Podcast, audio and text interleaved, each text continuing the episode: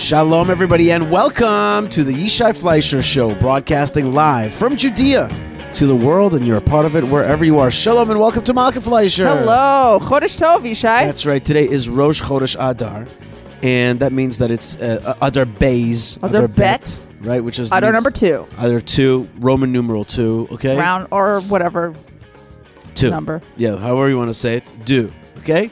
And um, this is a chance because, as we said a month ago, the Lubavitcher Rebbe says that if you are happy for 60 days, you can be Batal Bashishim. Yes, Okay? So, uh, so I have been doing a great job with that.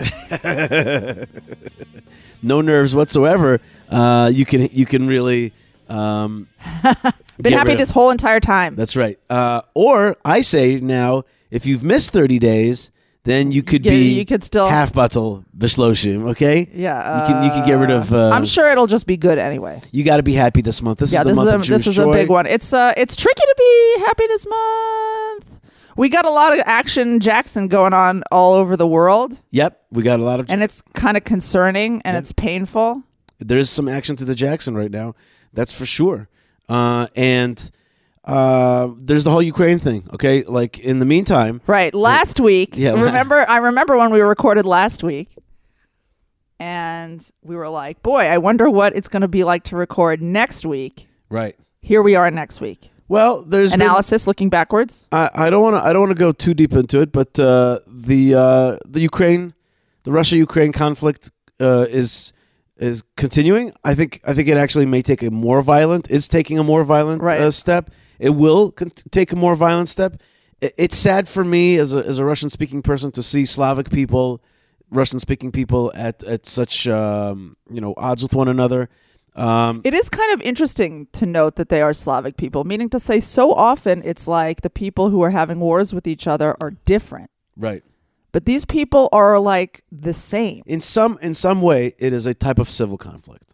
In type in some way, it's a type It's not exactly like I wouldn't say Ukrainians are Russians or Russians are Ukrainians. They are a little different, but like I saw this video of a Russian soldier that had I don't know some like people found him or something. He he either like got lost or they captured him. No, and, there, and or, there's been, or there's he been a lot um, of uh, Russian soldiers who have uh, yeah, I can't remember the What's the word. word? yeah, that's the word. Not abdicated, like uh, arik in Hebrew. he, they to, like he uh, ran away. I can't remember the word for it. Also, right now, that's what I was going to say. know. Also, I don't. I can't think of uh, the word, but he absconded with himself uh, away from the conflict. And these people, like, basically, they like fed him this like Ukrainian food. I see him eating this like very unusual looking like Ukrainian type sandwich, and I'd like and like they called his mom on the phone on their like they did like a video chat this is modern warfare for you they did a video chat with the mom and they're the mom's name is natasha and the boy he like he's eating like he hasn't eaten in days. Like you see him just like he can't stop eating and i think he's also very emotional and to see his mom and everything. And they're like being so nice to this this russian and i call him a boy because he looked to me like he was like 18 19 years old not Yeah. old you know? So he's like a boy and and they're like, okay, Natasha, I, I don't speak Russian, so I don't know exactly, but it's basically like, okay, Natasha, well, he's here, you know, we have him and he's okay. And he's like half crying, like eating. And you see that it's like, it's almost like a, it's sort of like a kid got lost and like got found in a different neighborhood and, and they like called his mom. You know what I'm saying? It's like, it's all so close. Well, there's been a lot of and they're all speaking the same exact language. And right. There's a lot of reports that that the, the Russian soldiers are very young. That Right. they didn't know what they were exactly getting they into. did not know they were weren't going to Ukraine. and and th- that they're not comfortable with it, and that the Ukrainian uh, people are being kind. Again, it's the same language. Although it's important to know Ukrainians have another language, which is Ukrainian, which is a language that's not easily understood by Russians. I don't understand when they when they speak Ukrainian, but I understand the Russian. Uh, but at the same time, um, there's going to be an escalation. Right. Uh, right. The of- war part is still very Right, much a war. Like, the Russian war machine hasn't did not fully engage from the get go. It it it's clear that there was a a failure of intelligence. They didn't understand. They thought that they were coming in. They're going to be like half liberators. They thought that it was going to be, you know, they're going to everybody's going to be afraid of the Russian war machine and just kind of put down arms. They didn't expect this thing. I mean, I Um, definitely remember that when the Russia came in, I was like, well, this this is going to last about a day and a half. Right. But but But it did not. But the other side of the Russian war machine, which hasn't been activated yet, which is the jets uh, and the long range bombers, and God forbid, uh, s- very very scarily, the word the nuclear word has been Oh, bantied man. around Can you believe that?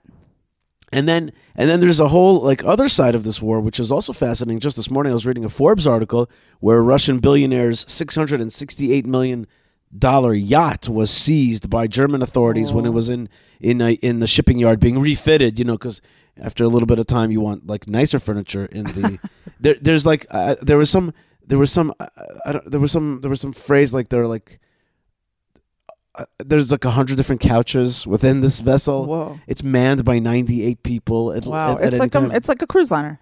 yeah, it's like a mini cruise liner. Yeah. So, um, you know, th- th- there's all that. Then there's the whole like Jewish aspect of it. Like this guy Zelensky. Uh, you know, uh, is he this like great heroic Jew? On the one hand, you know, he's acting heroically.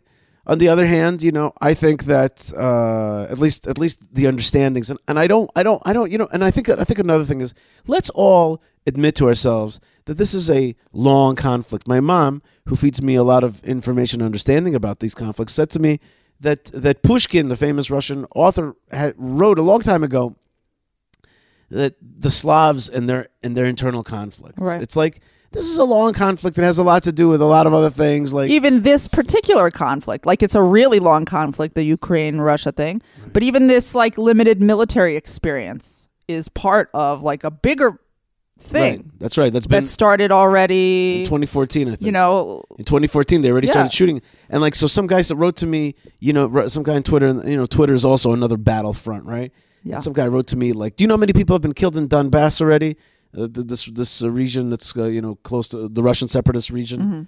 he's like 14000 and i'm like well Wait, when? right over the last eight years Over the last eight years. but most of those are pro-russian separatists that were killed By Ukraine. by ukraine Right. so it's the, and the Russians are screaming their head off, being like, nobody's talked about that. Anyway, there's a lot of economics. You know, there's a lot of you know oil and pipeline issues that that that, that are at play here, and there's probably and don't yell at me saying I'm part of conspiracy theories, but I wouldn't be surprised if you know the uh, I read an article by Mark Steyn who said there's so much American interest in this small country, Ukraine, including the Bidens and the Clintons and all these people. There's so much. The word Ukraine keeps popping up over there. It had popped up for a long time. In any case, then I, there's I heard something on the news that Ukraine is like has like major nuclear capabilities. Is that true? had had they gave it up. Oh, that they was gave one it of up, that's right. that was one of the uh, one of the great discussions that was happening in the 90s. Should Ukraine give up its its nuclear arsenal, uh, its Soviet nuclear arsenal, uh, and therefore be defended from Russia, Right. or should they give it up? And I mean, I think we should probably thank our lucky stars that they did give it up because who knows where it would have ended up. It's important to understand Ukraine is a hyper corrupt country. Okay, very corrupt. It's listed as number eight of corrupt countries in the world by some listing. But like I was there, I saw the corruption. It's like it's like it's, It's all paying under the table. And, it, stuff like and the whole thing is like that. The whole thing right is from like top that. to bottom. from top to bottom.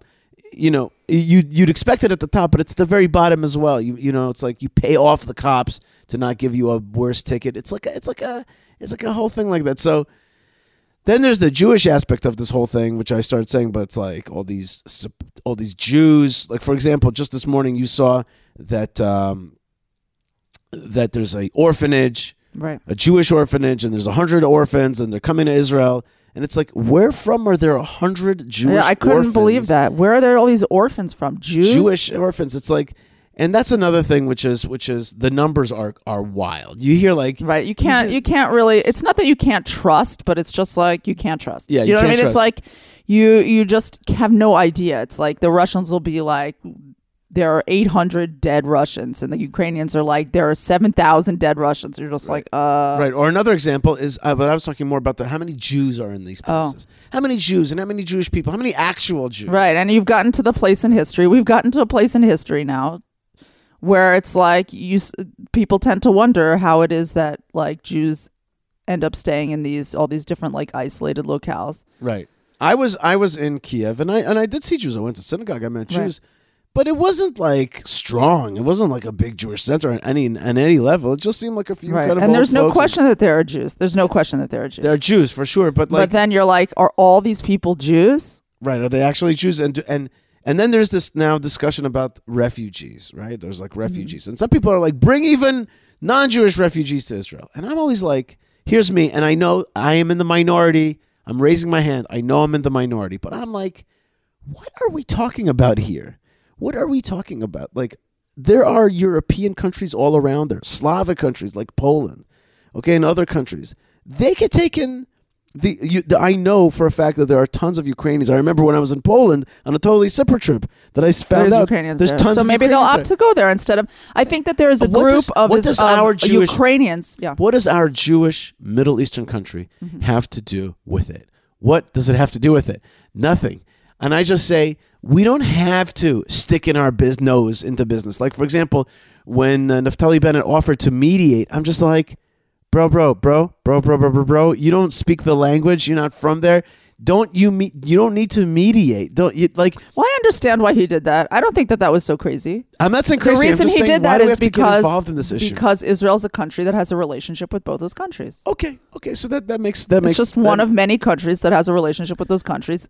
And that's it. I I just it's important to remember that Israel is also this like we are we are we're Jewish and we have we have relationships and good and a lot of bad with both of these countries. Good Right. you know, Russia sometimes lets us bomb the Syrian places, and bad they empower our Iranian enemies. And Ukraine, like, that's good, but we have deep history of anti-Semitism. And the and the Ukrainian ambassador to Israel gave a speech saying, "Hey, we were really good to you during the Holocaust." You- he said, "He uh. said, do you know that the the third, uh, um, the the country that's number three in the amount of uh, uh, righteous Gentiles?" on the list of righteous Gentiles is Ukraine, the in terms of amount? And the answer is yeah, but number one is Poland in the first place. And like, don't you Ukrainian God bless you guys and and, and I don't want to see one hair on your head hurt, but like don't be selling to me now that like it comes because you guys we should support you. Yeah, we've been good to us in the ungrateful this whole time. It's like, do me a favor, you guys were manning the death camps. We know that. We like we know about the Ukrainian Holocaust. You know, uh, uh, we know about Lvov. We know about we know, We know about the, Babi Yar. We know about Babi Yar. We know about Khmelnytsky massacre. Come, come on. With respect, I say this. Like really, and I and I'm not trying to kick you when you're down. God forbid. And you know there are Jews who say like, you see, it took time, and God, God, God is, uh, you know, uh, uh, taking his, you know, revenge on, on on what they did to us, that type of thing. I don't know, and I don't want to say that, and I'm not here to to. Right. to we're not we're not smart enough. That is way and- above our pay yeah, and I, to be and talking I, about stuff like and that. I don't, you know what I mean. And there are real people, and there are real suffering. And then one, I mean, it is horrible. You know, I think to myself, like, I have like a doctor's appointment this morning, and I plan on listening to like a podcast while I drive to my to my doctor's appointment. I'm just like, what are other people doing today? right? Do you know what I'm saying? like, what are like They're walking are- in the mud in frozen in the Frozenville to to get to uh, If they're a lucky. Moldovan border. if they're lucky, they're walking to a right, Moldovan border. right? Exactly. If they're lucky. That's right. And so, like, I right. really, um, I definitely do think that it's our job as Jewish people. You talk about like getting our nose into business. I don't know if we're, I don't know if it's not our job to get into the world's business so much as that we're not necessarily qualified yet. Um, I think that we haven't um, solidified ourselves so well yeah, yet that we're like capable of doing that stuff. But even, but even yes, no, whatever. I think that what we definitely are qualified to do at all times is to be praying for the good of the world. yeah, And and you know, but I just want to say, like on the flip side of that, Yishai, you know, you and I were like people who believe that when you do prayer, that that's like an action that you're doing to affect to to bring goodness to to affect change, right? So there are other Jews who like aren't necessarily on that page, right? They're not going to be like my way to help this situation is prayer. They're going to be like my way to help this situation is to X, Y, or Z to like do some practical step. I totally understand what you're saying. However, there's an Arabic phrase, uh, an idiom that I heard from uh, Professor Mordechai Kedar that he says this to Arabs a lot of times.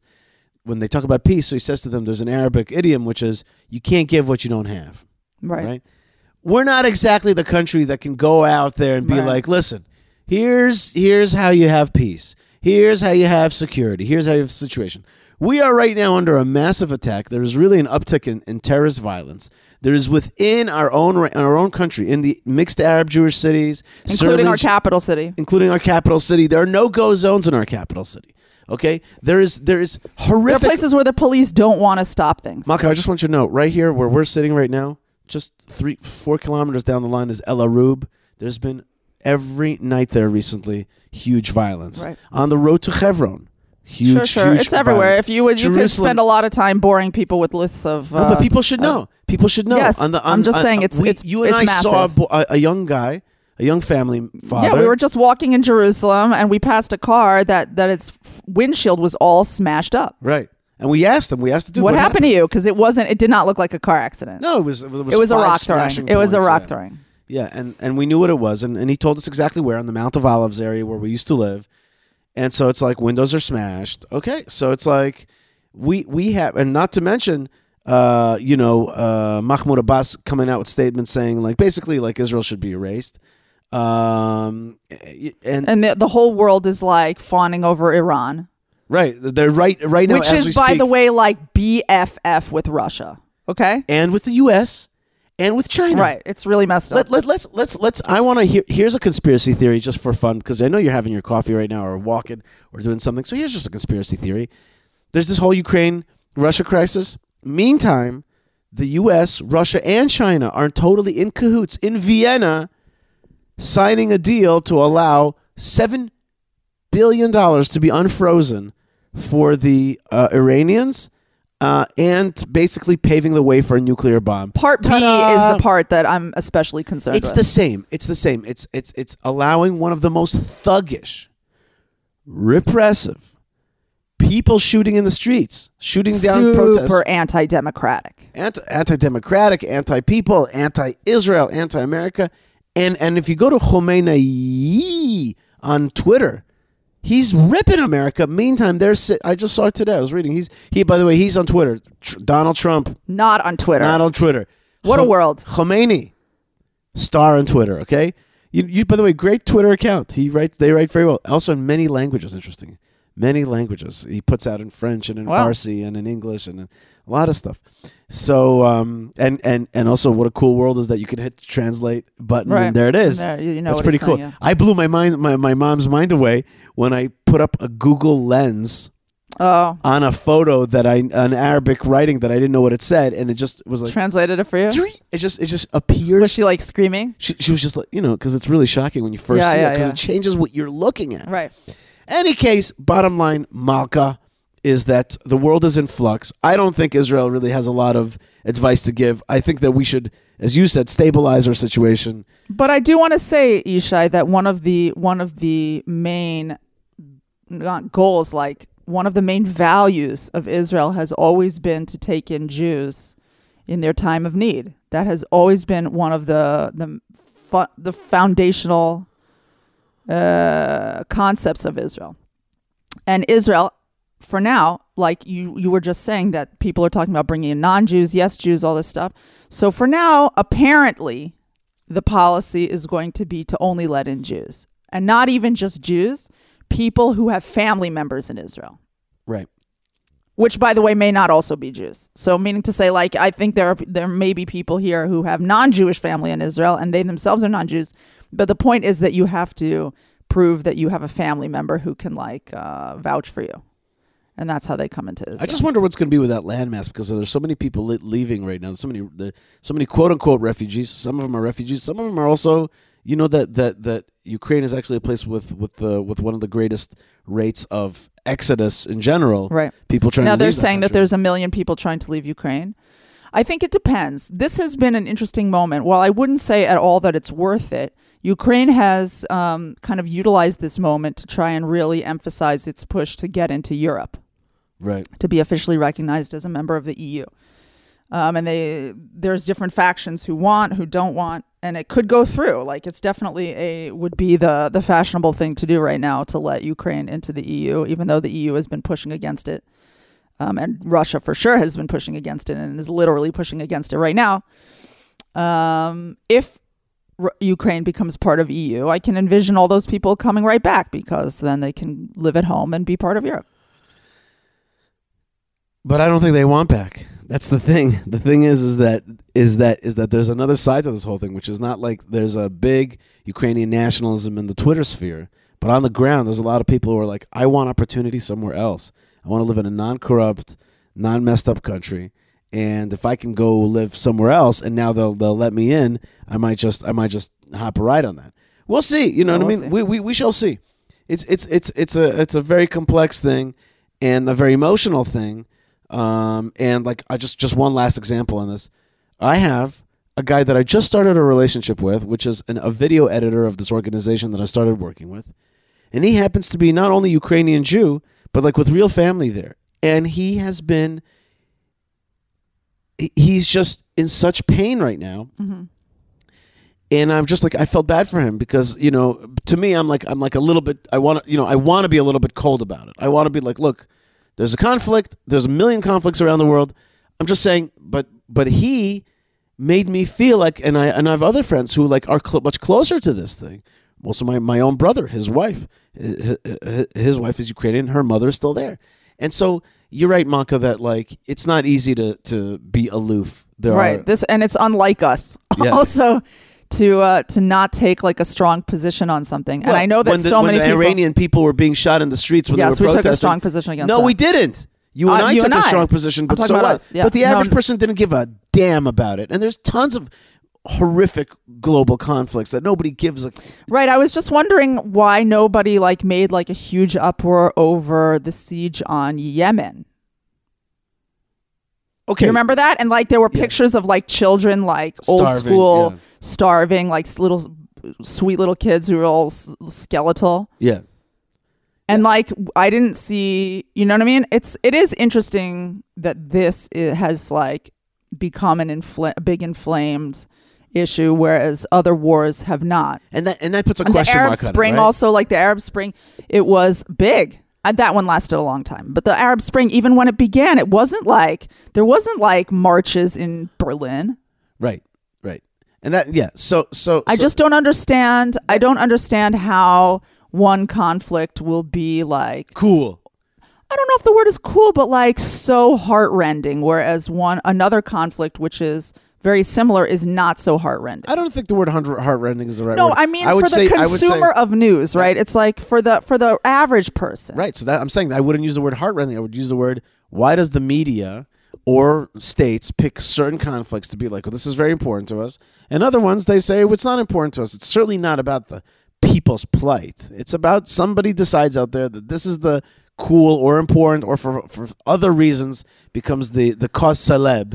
okay? Right. Well, I have to tell you, Yishai, that after two years of Certainly the terrorism that we face here. yeah, right? And the jihad that we face here, and the and the daily hate is FS zero cause celeb, right? The daily attacks, and when when when a Jewish people attack or fight back against Arabs, that becomes a mini cause celeb. But when our daily plight of terrorism, the, the that we face every single day here, and that we cannot walk in our land freely because we have these jihadi zones, jihadi no go zones in our land. Nobody talks about that. Nobody talks about that. It's not even important to anybody. That in Jerusalem there are neighborhoods that are that are that are that are that are antithetical to the whole state of Israel. That that, that would love to see Israel erased. That co- cops could barely go in there, and certainly not a Jewish private citizen. It's like that's that's not the cause celeb of anybody, and that's that's what I mean. That's what I'm trying to say. Like sometimes it's like frustrating to me. I'm just like, really, really, really. Like you're sending out all these teams out to uh, rescue the refugees of uh, of Ukraine, and what Well, about I'm not sure we need rescuing exactly. and what about sending a, a team to take care of, you know, that Jews cannot walk in this land? Anyway, all right. Okay, it's not exactly the same. It's, It's not, a not. one for It's one not. It's comparison not. at all. It's certainly not. But um, but the, I guess the point really is like, how is it that the media takes up the cause of something? Right. Okay, Malkah, we and have after two years, I just wanted to say that after two years of watching how the media covered COVID, right. I just like I can at least recognize. I don't know a lot of answers, but what I can recognize is that is that there is like a big entity of the media, and it like makes decisions based on certain goals. That's right. And uh, I wonder what the goal is here. I just want to add one last one last point, and then I really want to move on very quickly, which is that uh, my mom said something that's that's uh, that's important. She said that she thinks that God is very much back in the saddle. He's very much moving stuff along. I don't think he ever left the No, cell. he never left left the saddle. But I mean to say, like sometimes, according to my It's mom's way of thinking, it's like yeah, it's like it's like there's an activism right now and and it's almost like you know uh, Putin's mind was seized to to you know like a pharaonic type of thing to to to to, to make these moves. I don't want you anybody to please please misunderstand. I am not in any way justifying, normalizing. I, I really like like we pray for peace and and and uh, and and we are against you know I get no joy out of this. Yeah, this whole this thing, battle. yeah. I get no joy out of it. I get no. Some people like get this like kind of adrenaline rush. We talked about adrenaline junkies last week. I guess Like so. I don't get. I have no adrenaline Tough. rush out of this thing. I'm not happy. I, I'm. I feel very sorry for all the crime people who I know are devastated. But there by is their one losses. thing to learn from this whole thing. There is one thing to learn, which is the one thing you can learn from the Ukrainian thing Mm-hmm. is that people take up arms to defend their land. You know what I mean? Right. People, That's people, normal. and and and there's a there's a hefty nationalism and and and a love of of your land and your love of your freedom and your flag and not wanting to be controlled by others. And I am sometimes jealous. I gave a talk this week to a fabulous group, and so did you, uh, to the Hartman Institute. Wonderful, 80 kids, smart, quarter Israeli, the rest were like American, and they were smart and with it and asked questions. And they came from the center liberal left world, uh, mostly. And and I spoke to them like I always spoke to them, and I laid out my three pillars. You know, my three pillars are that you know that that that Israel is a country based on history and the Bible and the archaeology that bases that and the international law that recognizes it. So that's one wing, that's one pillar. And the second pillar is that Israel is a nation state. And I go out to explain what a nation state is, what other nation states are like in this region of nation states. And the third explanation, which I give, the third pillar is that Israel's got to be a Middle East country. It's got to be like the region around here and not different. That's one that's, by the way, very hard for liberal folks to, to swallow. And, and that we have to, in some ways, accept that there are rules of the Middle East and, and act like the Middle East and they and they threw out tons and tons and tons of questions for me. And at the end of this session, which was a relatively common session for me, it wasn't there was no questions that I wasn't able to handle, and there was no. I realized I had a big realization. There's a missing fourth pillar in my talk, and the missing fourth pillar is that we have to remember the love of our own people for our own story. We got to remember the Jewish slash nationalistic love of defending our peoplehood, our peoplehood's plight, loving our people's development, loving our land, loving every inch of our land, loving every inch of our history and remembering it, not being too quick to forgive, re- remembering the, the pain that we had, believing that, that not, not one hair on one head of our people It's a loyalty. A loyalty. That's called Cosa Nostra, if you'd like. You know, uh, you know, uh, our our thing, our family thing. I'm sure Eric is gonna write to me explaining La to me. Familia. La Familia. Right. No, absolutely. Right. Like La Familia, like that kind of thing. Like, like a feeling of shalanu, mi shalanu. Ana- there are people. There's another word, anash. There are people who want to break that. Right. There are people who work on breaking that, and they tell you that you should feel some kind of a shame for feeling loyalty. That, that somehow you're not being part of truth; you're being part of loyalty. Or that, That if you are loyal, you are. There's the, the you missed the big word. That you're right. You're totally right. Right. There's a people that say that that, that, that that's that's some kind of limited. There's right. another That, word. that- yeah. That you're like a that you're a small thinker, and that in order to be a big thinker, then you have to stretch outside your family, and your family's who you choose. And your family isn't just your family. Your family is could be anyone, and you can say that your mom isn't your family, but your best friend is your family because your family is who you love. But there's one more attack from the outside against the La Familia nationalism of Israel specifically, which is supremacism. Right. Supremacism. You're a supremacist. Nobody's out there saying there's Ukrainian supremacists, right? That's true. Nobody's out there saying that. They're not like, oh my gosh, Ukrainian, you want to be, you're a supremacist because you want a Ukrainian country with Ukrainian people living there, That is so true. right? And here, the minute you say, like, wait a minute, we're, you know, We're Ukrainian. We want to be Ukrainian. What's wrong with that? And Right. Everyone's like, that is beautiful. right. And if you want to say, I, I'm Israeli, I want to be Israeli, I want to be a Jew in the, in the Jewish state, that's yeah, you're a supremacist, racist, and you're a supremacist and you're a, And you're, you're an apartheid. and you're like, what the heck? You know what I mean? And and that's and, because all that stuff is just anti-Semitism. no, but That's because that's what that is. honey, honey, that's from the outside. But Yes. from the inside, my point in, in this whole spiel is the kids, they're not strong. Right? They don't have an. They don't feel part of the Jewish nation. they don't feel part of its history. They ask questions that you could tell that like what's missing there is a big, a lacking dose of the love for our people, our story, our issues. It, it's it's it's, and I'm going to incorporate now that from from now on in our talk. So it's not just anti-Semitism; it's a lack of Semitism, philo-Semitism within the Semites, Right. and that's that's a that's a problem. That is a That's major. That's major. That's fat hard. That's problem. hard to fix. And if we could take anything from these nationalistic conflicts out there, if we could take anything from Ukraine, if we could take anything, is like the love of your land, the love of right. your It's country, the love natural of your and story. healthy to love your people and to love your land. Right. And it's not it's not supremacism. Don't be afraid of all those people who just use that as a club as a as a as a club against you. It's a cudgel against you. Don't don't be afraid of that. It's okay to love your country and it's okay to love your people. And it's okay to be like, you know what I'm about? I'm about developing the Jewish state. Because you speak to liberal kids and it is an hour's worth of questions about Palestine. Palestine this and Palestine this. What about the Arabs this? What about the Arabs that? And they never say to you, you know, how how are we how are we doing in Jewish education? How are we cleaning up our land and making sure that it's that it's beautiful and that the water tables are clean underneath? They, they, You know, as parents, you know, when you go to like parenting websites and stuff, and you're like, they talk about like things that you need to, you know, that different issues that you have with your kids, and you want to raise your kids, and and they're having some kind of problem. So so often the the thing that they'll the pre- first piece of advice that they'll tell you is lead by example. right, Not not do as I say, do as I do. right. So if we were a better example inside, and Israel's a very good country. Like sometimes, you know, lately we've be we've become critical. And it's okay to be critical because there are changes that need to happen. But at the same time, we we obviously recognize that there's a lot that's working here and there's a there's a decent foundation from which to build. And thank God for the Jewish state every single day.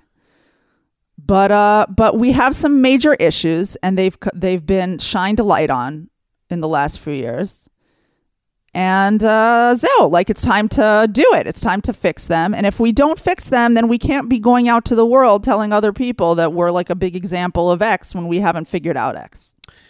Malkah Fleisher, uh, it's time to let you go so you get on your merry day. I know you got a you got a big uh, trip right now, so I want to wish you atzlacha Thank you. and God's blessing and a chodesh tov, chodesh yes, adar. only good news for everybody. Really, this is a month of happiness. That's right.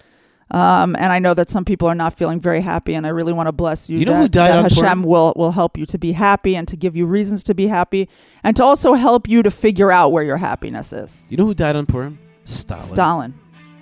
Just saying. Anyway, Yeah.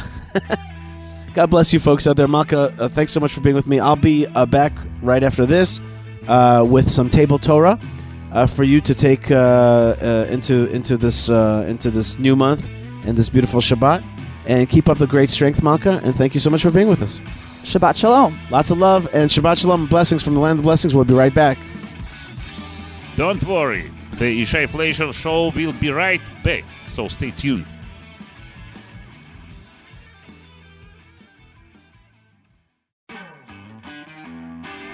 All right, folks, we're back here on the Yishai Fleisher Show. Before we go any further, I do want to thank the folks that make the show possible, uh, and that is Ben Bresky, Tabitha, Moshe Herman, uh, Yocheved, and Lou, who get the show out to the world. God bless you, folks. Thank you so much for all that you do to make the show possible. And I want to uh, also thank our sponsors, uh, Prohibition Pickle. You you listen to the show, you know we love Prohibition Pickle. And this Shabbat, I am really hoping for some good salami, good vodka, and they make, of course, herring and stuff. I happen to be an outlier, and I don't like herring. And I know you say, Yishai, you're you got Russian background, you know, yeah.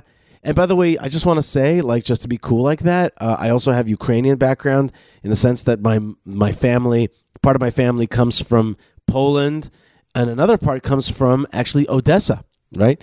So there you go, and that's in the news again now. Um, in any case, uh, that's Prohibition Pickle. They make the great stuff, uh, including herring. Uh, check them out on Facebook and on Instagram. Uh, our good folks at the Hebron Fund, hebronfund.org. They make this place, uh, Hebron, strong. They make the forefathers and mothers continue to have nachas from their children because people can visit, uh, and uh, beau- and the place is beautified. Uh, and right now we have many beautiful projects to to to Uh, we're building the new Chizkiah quarter, and I forgot to tell you that I saw this week with my own eyes a new neighborhood in Hebron being built, and I saw cement being poured into the earth of Hebron and a new Jewish community, a new Jewish neighborhood opening up. And I was like, it is happening. That is just amazing. It's really happening in our time. So I, I got very, very excited about that. I got really excited about that. So that's the Rova Chizkiah. It's the Jewish community of Hebron. That's hebronfund.org. I just had a vision in my head of maybe me living in this new neighborhood as I was talking, and that may have accounted for my like my brain hiccup there for a second because I was just like, wow, maybe I'll live there. Who knows? Who knows, Hashem? Who knows, Hashem? Please take us to live in the right places and to be in the right places, meet the right people, open the right doors before us. Thank you, Hashem. Um, okay, and so that's hebronfund.org. Uh, and of course, you could uh, go to yishaifleisher.com and help us with our projects, including in Chevron, because uh, there's some projects that not everybody can do for various political and legal reasons, but we can. We can. The Yishai Fleisher projects and Kuma, we do amazing stuff. Uh, to beautify the land of Israel and to strengthen it, you could be part of that. Another way to be part of it is to support the show by going to buying me a coffee. That's right, buying me a coffee. It's really easy. Buymeacoffee.com forward slash Yishai. And people are doing it, including my friend Krista and others. And just people make it just, it's just fun to see somebody buy you a cup of coffee. It makes you feel like your efforts on this Thursday morning in windy, cold Judea, where I have a zillion trillion other things to do right now, and pressure's coming down on my head like a hammer. And I'm like, no, I got to put out the program today. And then when somebody sends me a cup of coffee, I'm like, that is cool because I make an effort for you. A small effort back m- means a lot, feels amazing. Thank you, friends, and thank you, Hashem. Now, let's get to the last uh, segment of our show, and that is uh, I wanted to have guests on, but it's just been such a runaround week again, second week in a row of just total runaround, round, runaround nation, round around. What was that? Run, run, run around run around you in Judea. So that's what I'm I'm up to here. Uh, um, so, but before we do uh, uh, let you go, let's talk a little table Torah, something to think about. First, let's just go through the, the Torah portions. The, the portion is Pekude. Let's go through the mini portions, the Aliyot. Uh, the first Aliyah gives an exact accounting uh, of the amounts of gold, silver, and copper donated for the construction of the tabernacle, as well as the vessels and building materials constructed with these supplies. So the stuff. This is the Torah portion of the stuff. This is the Torah portion of um, um, what what happened in the last Torah portion was what is asked of us to do, and then this is the Torah portion of and it got done. It's like this was the this was the put in request, and here's what came out. And you think like, why doesn't the Torah just say and it happened? It could have just been like, this is what God said to you to do, and they did it. And instead, it's like, and they did this thing, this thing, this thing, and it all goes through um, the, the the vessels and the vestments. What what for? You know what? It's for satisfaction. That's right. You know when you're like, I got to do the dishes, and then you're like, I did the dishes. You know when you're like, I got to exercise, and then you're like, I did the exercise. You know when you're like, I have a task, and then you checked off the task. That's what the Torah is saying. It's like, I said, do this thing, and they went and they did it. It's not enough to be like, and we did it. It's like, and this is what we did. And we're proud of it. Because when God says to us to do something and we do it, we go, boom, I did it. I did that thing. And that's exactly all those amazing thoughts that you've had about what to do for God. Be like, boom, I did it for God. I did that thing. Okay?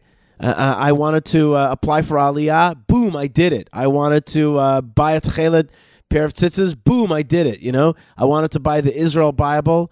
And I went to the IsraelBible.com forward slash, and I gave a coupon code Yishai and got 10% off from the Israel Bible. Boom! I did it. I, I wanted to, to spend 15 minutes with my kid, giving them eyeball to eyeball attention. Boom! I did it. And you say that to yourself, be like, I did that. Last night, last night, my kids, I had a million things to do, and and and the, the the phone was pinging and ringing, and and people were writing to me, you got to do this, got to do that and my kids were like, "Abba, you haven't you haven't made a, a, a barbecue for us in a, like a long time." And my daughter's like, "I need help with my homework. I need help to make a speech." And my son Elazar was like, "Can we please play a, a game of ping pong?" We convert our dining room table to a ping pong table. So you know what I did? I had a million things to do, and I made a little barbecue. with hot dogs right on our, our porch here. I played ping pong with Elazar two games, and he's getting good, real good. Okay, we love ping pong. We really do love ping pong. It's just awesome. And then thirdly, I sat with Leah on this very couch and we hammered out a Dvar Torah with some humor for her for today. And we wrote it. I wrote it, right? Just like a good parent. I did my her, her homework for her and I wrote it out and, and I did it. And you know what I did afterwards? I said to Malkah, look at me. I just did these three things. I did them. I did them and I'm telling you about them because I want it to be said that I did it, because I want to hear my voice say, You did it. And in that way, I am going to check off and feel that satisfaction that I did it. That's what the Torah portion is saying to you. It's like, get out there and do it. God says, Do it. So do it and then be proud of the fact that you did it. You did it for God. You did that thing. And we are action oriented people, and we're proud of that action. We're proud when things move forward. There's nothing nothing more awesome in this world. Not a holy thought and a holy moment, but you're like, get that thing done, right? And that's that's what we are. We we get holiness done around here. Fine. So that's Aliyah number uh, one. Aliyah number two, the high priest's ephod, a reversed apron which covers the back, right? It's, so it's it's over the behind area, and it's precious stone-studded shoulder straps that come over the the shoulders are made, right? It's got the names of Israel on it. The high priest's choshen mishpat, the breastplate of judgment, is assembled. It contains four rows of precious stones, each row containing three stones, right? So it's four across, three down. Artisans engraved the names of the 12 tribes upon these 12 stones. The Choshen Mishpat was then secured by straps, which connected it to the ephod. Okay? so you have here the the you know the holy simon right the do do do do do this is the thing that gives you the information from god it's now going to be on the walking talking high priest Fine. The third aliyah. The rest of the priestly garments are completed. The high priest's me'il, the blue robe, adorned with golden bells and cloth pomegranates at the bottom. And remember, I remember what I told you about the golden bells and the cloth pomegranates. Golden bells, ding, ding, ding. I'm golden. I'm Jewish. I'm doing great things. Look at me. Cloth pomegranates. Pomegranate is inside, right? It's like you don't really see the beauty of what I'm really about. That's my hidden side. That's I'm very proud of that chidush. If you like that chidush, please ping me, write me an email, yishai, yishaifleisher.com, because I came up with that idea. I, I, I nobody told it to me. I'm sure it's somewhere. But this this um, juxtaposition between the golden loud bell and the inner pomegranate. Okay. The tzitz is also made. That's the golden band worn on the forehead, which was engraved with the engraved with the words "Holy to God." Kodesh, Kodesh le, le Hashem, the God's four-letter name, and the four garments worn by the both the high priest and the uh, irregular priests: the tunics, the turbans, the sashes, and the pants. With this, the construction of the tabernacle and all of its vessels and accoutrements were finished. Okay, the tzitz is very amazing. It's like it's like the tzitz. This headband, this golden headband, is like it's like how, how should I say? It's like like imagine if God came down and wanted to mark things, and he wanted to like put a, you know, you know what it is? It's it's it's the fixing of the mark of Cain, right? The the oath of Cain. It's like instead of like you're a murderer, you're a holy one. And yeah, I protected that murderer because you know that was the, the humanity. But you're the holy one. I mark you. I mark you. And everybody should do a little bit of imagining, uh, a little meditation that they have that have got that golden band on their head, and they could say to themselves, "Kodesh Hashem." That's what I'm doing in life. See, I got it on my forehead, on my big fat forehead of you know, and the forehead is sometimes something that's like azut metzach, right? It's like I am, I am, I am stubborn. I got a stubborn forehead. No, my forehead is dedicated to Hashem. It's written on your forehead. You remember when Beavis and Butthead they had it Kyler, right? He's like there was a guy and, and he had the the name Killer on his forehead, and they're like, I don't remember exactly, but it was like, what's going on, Kyler? Right? No, you're not Kyler. You're not a killer. You're a kadosh laHashem, and not just the high priest, but every single one of us. Fourth aliyah, the craft, the craftsmen, craftspeople brought their finished products to Moshe Rabbeinu. Moshe saw that all the work had been done exactly to God's specifications, and he blessed the workers. Wow! Right? Again, it's like present, present arms present your stuff. Yes, that's what we do, by the way, on Yom Kippur and coming up on Purim. We present. And Yom Kippur, we present, you know, our, our piety, our effort to cleanse ourselves. On Purim, we present our our like unadulterated self our un you know it's we're drunk and we're and we're we're eating but it's like it's like we give gifts and we're loving it's like our our simple true selves we present to Hashem that's what's happening uh, when when Moses sees these workers come to him they show him that they did God's work he blesses them Fifthly, God instructs Moshe Rabbeinu to erect the tabernacle on the first of Nisan. And this Moses is going to do himself. God also instructs Moses to place all of the tabernacle's vessels in their proper places and to appoint all the items with the anointing oil, thus sanctifying them. So there's going to be the stuff is in its place. It's getting rubbed down with the with the sanctification oil, Moses is to direct the and is is also directed to dress Aaron and his sons in the priestly garment and to anoint them too. So so what do we have here? We have the uh we're you know remember those old wind up engines?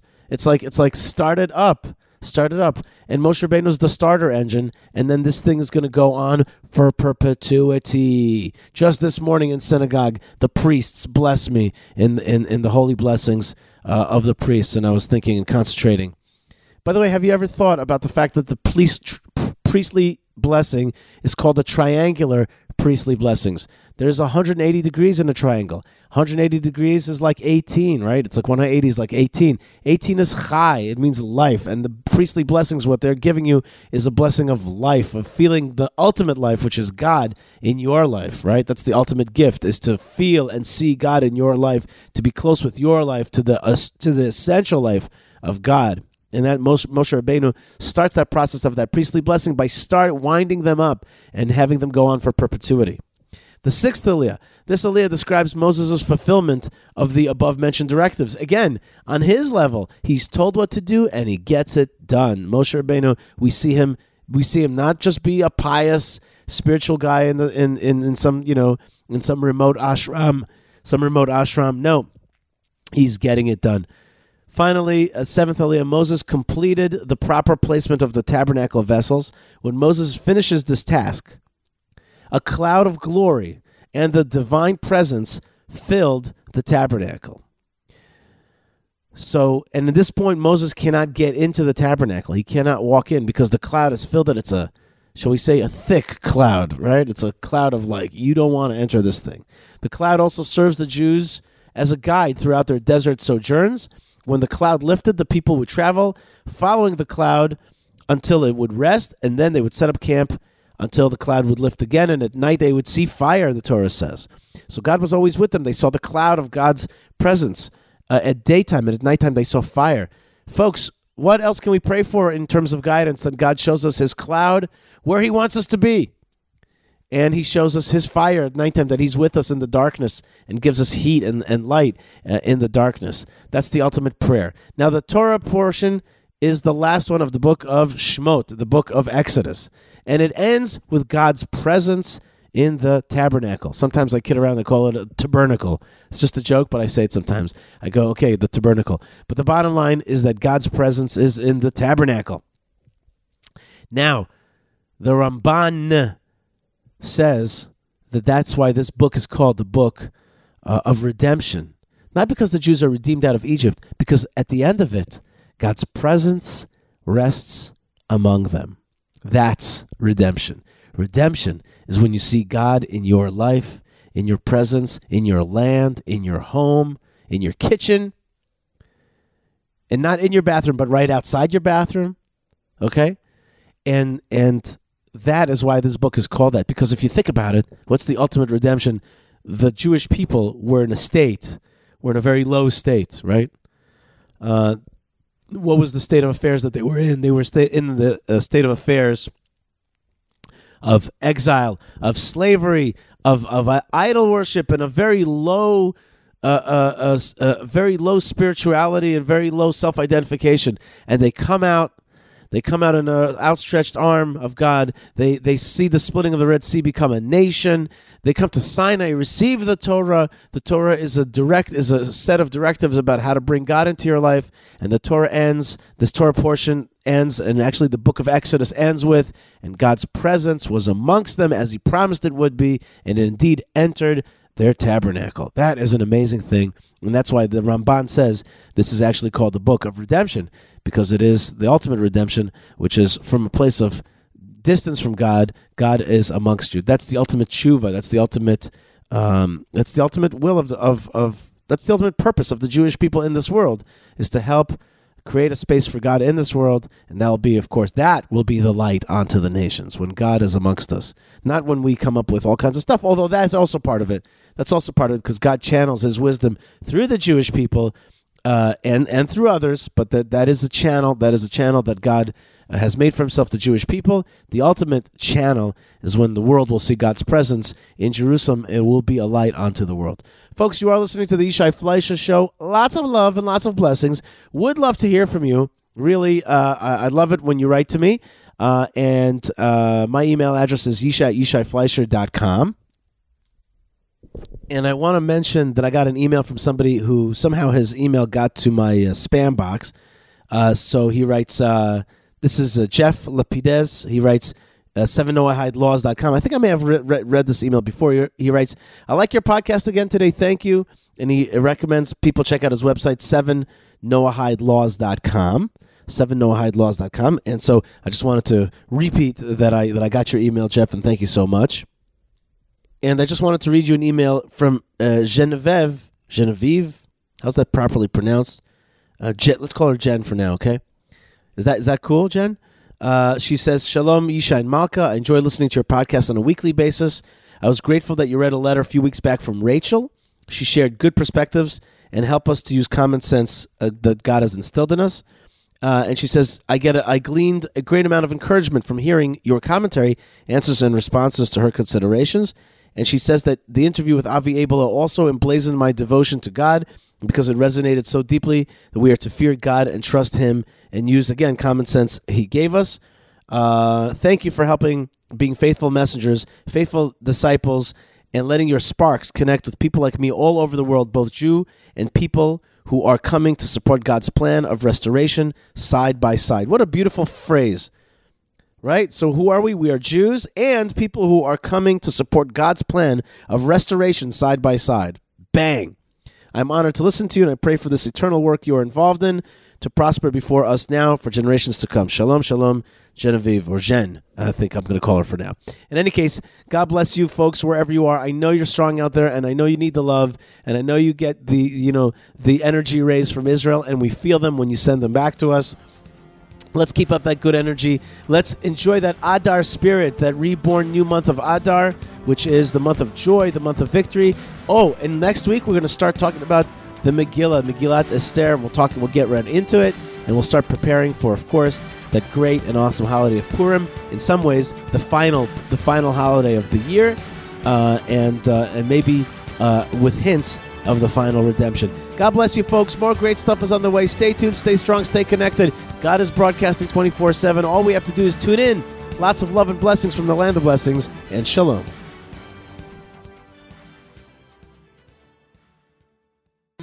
Yishai needs coffee and vodka. Please help support the show by buying Yishai coffee at buymeacoffee.com forward slash Yishai. Thank you and l'chaim. Shalom, everybody. This is Jeremy Gimpel from the Land of Israel Network, but also from the Land of Israel Fellowship. We have members from 31 countries joining us every week, Sunday, live at 6 p.m. For those that can't make it live, they get a direct recording. Just go to thelandofisrael.com slash fellowship. We're growing together, we're learning together, we're celebrating together. The gates are open for all who want to come and join.